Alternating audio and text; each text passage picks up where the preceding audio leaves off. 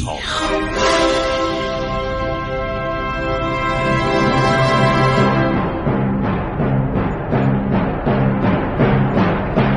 کاری از گروه جوان و اندیشه رادیو جوان.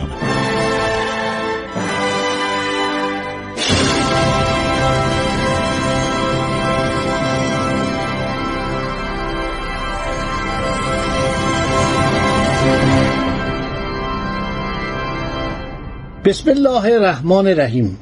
به نام خداوند بخشاینده مهربان. من خسرو معتزد هستم. به شما شنوندگان عزیز رادیو جوان سلام می‌گویم. می‌خواهیم درباره سرزمین دیلمستان صحبت کنیم. به نقل از تواریخ معتبر. یکی از این تواریخ که یادم رفت بگم الکامل ابن اسیر ابن اسیر جزری. ابن اسیر جزری یعنی ابن اسیر اهل جزیره. منظور کجاست؟ جزیره ای که بین رود دجله و فرات در سرزمین عراق هر شود وجود داره و به اینجا می‌گفتن جزیره. این نایه می‌گفتن جزیره. ابن اسیر جزری بوده. ابن اسیر جزری. کتابی نوشته در ده جلد. الان در کتابخانه من دارم می‌بینم. این دو سه بار ترجمه شده. این کتاب چاپ شده و در دسترسه. اون مجلدات قدیمی هم هست که بسیاری از عربیدانان بزرگ ایرانی حدود مثلا 50 60 سال پیش ترجمه کردن. هر دو دورش موجوده و کسی که علاقه داره می‌تونه بره بخانه حداقل تو کتابخانه‌های ملی می‌تونه اینو به دست بیاره. خب هر شود که این سرزمین دیلم تمام منطقه ساحلی جنوب دریای کاسپی رو عرض شود در بر می‌گیره. وجود آن نایه اصلی دیلم که مهد حقیقی دیلمان بوده منطقه بوده کوهستانی که مدخل گیران رو تشکیل می‌داده. ببینید شما وقتی از تهران داریم به طرف شمال میرید به طرف دریای کاسپی میرید از یک شکاف عظیمی که رودخانه سفید رود در آن از جانب دامنه های جنوبی البرز به طرف شمال جاریه عبور می‌کنید. و راه شما بعد از گذشتن از قزوین از موانع دیگری که فلات مرکزی ایران رو از حوزه سفیدرود جدا می‌کنه میگذره. پس از آن به سوی پل جالب توجه منجیل سرازیر میشید که حالا الحمدلله راهنم دارم می‌کشم. بعد از ملتقای سفیدرود و شاهرود و در بالادست تنگهی که واقع است که بهش آب حاصل از این دو رودخانه از میان آن و از درون رشته اصلی کوهای البرز جریان داره شما عبور می‌کنید که باد بسیار شدیدی در اون نایه میوزه و من خودم زمانی در رودبار که بودم حیرت کردم.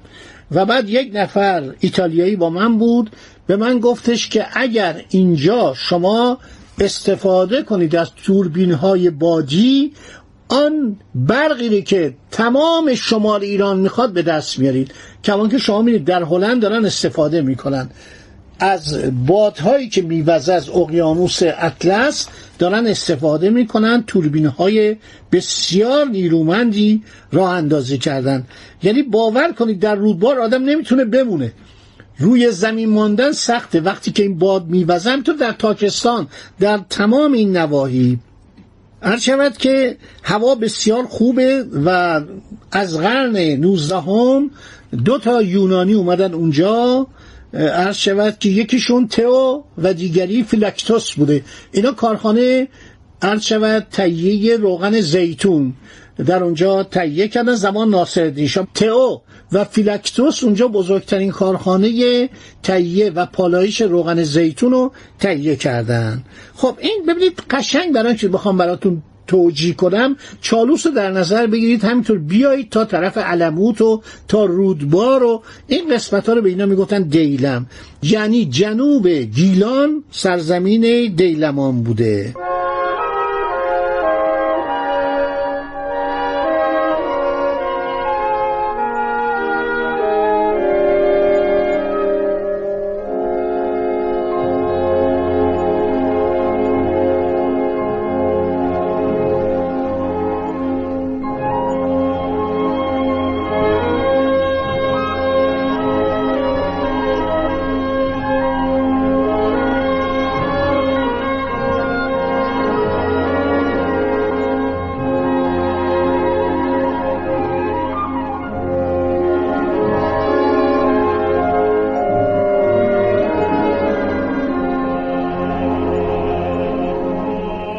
ارتفاعات جنوبی البرز که آبهای ارتفاعات اصلی به طرف شمال جاریه اینجا نایی سرزمین دیلمستان بوده.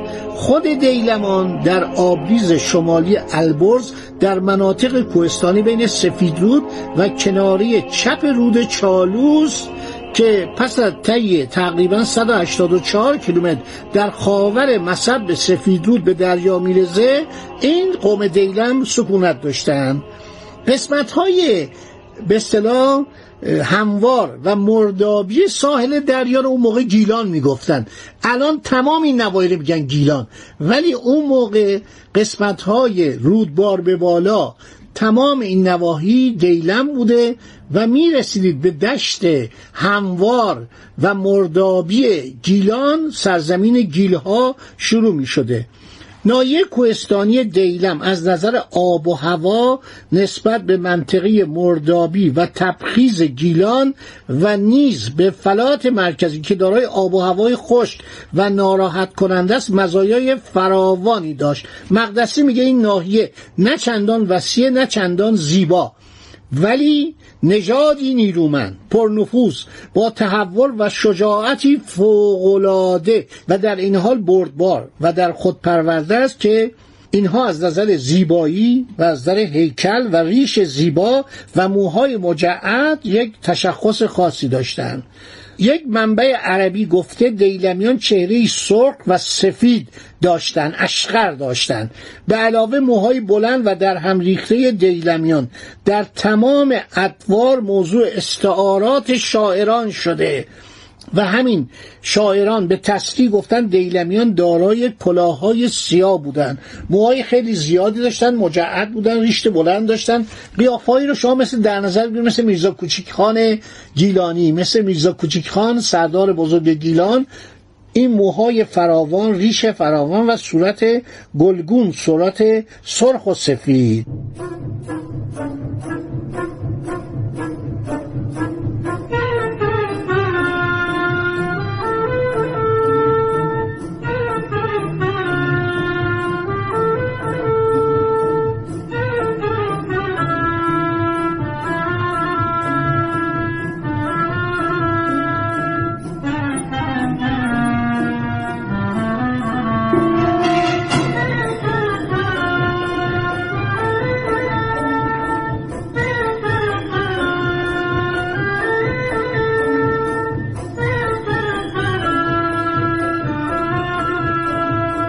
استخلی جغرافی نویس قرن چهارم هجری که مقارنه قرن دهم میلادیه نوشته زبان دیلمیان با زبانهای عربی و فارسی و آرامی تفاوت عمده دارند و نوشته در کوهستان دیلمستان قبیله هم موجود است که زبان ایشان با زبان دیلمیان و جیلها فرق داره.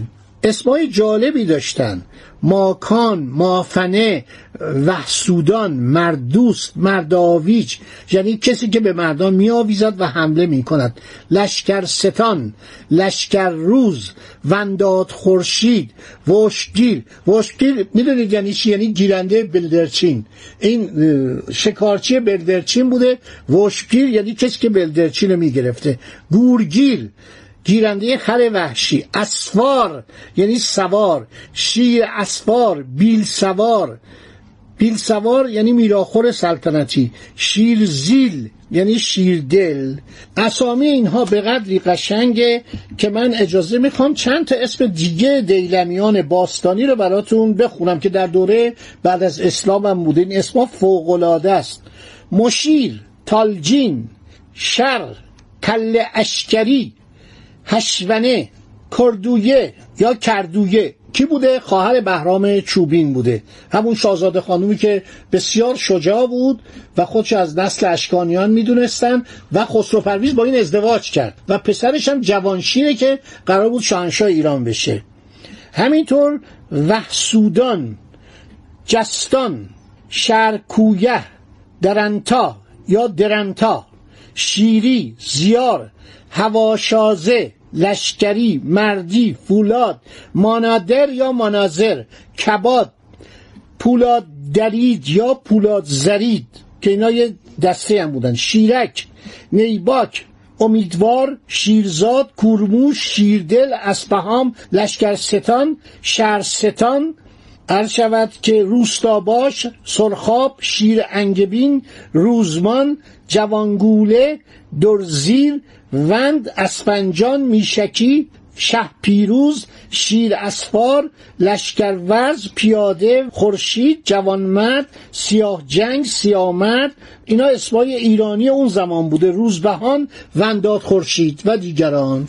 و همینطور اسمای دیگه مانند سورویل بوده. یا سوریل بوده کرزک بوده نقیب بوده ابوالحسن بوده شیر بوده و اسامی دیگه که ما اینا رو بعدا خواهیم گفت. و گفتن که شیرویه شهردار گرشاسب اینا همه و لیاشیر اینا همه از سپه سالاران دیلمی بودن. خدا نگهدار شما تا برنامه بعد که ما بریم به طرف تاریخ این گروه و وصف این مردم شجاع و بزرگی که بزرگترین امپراتوری ایران رو بعد از بنی عباس آغاز کردن. دولت ایرانی دولت شیعه دولتی که پایتخت آن شهر بغداد بود و این امیران آل زیار و آل بویه که با هم تقریبا هم اصل بودن همدیگر هوای همو داشتن از گرگان بگیرید تا ری تا اصفهان تا شیراز تا بغداد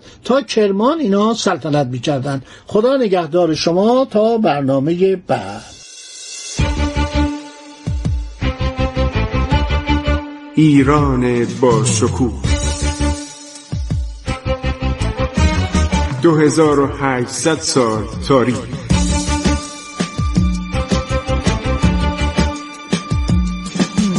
عبور از تاریخ.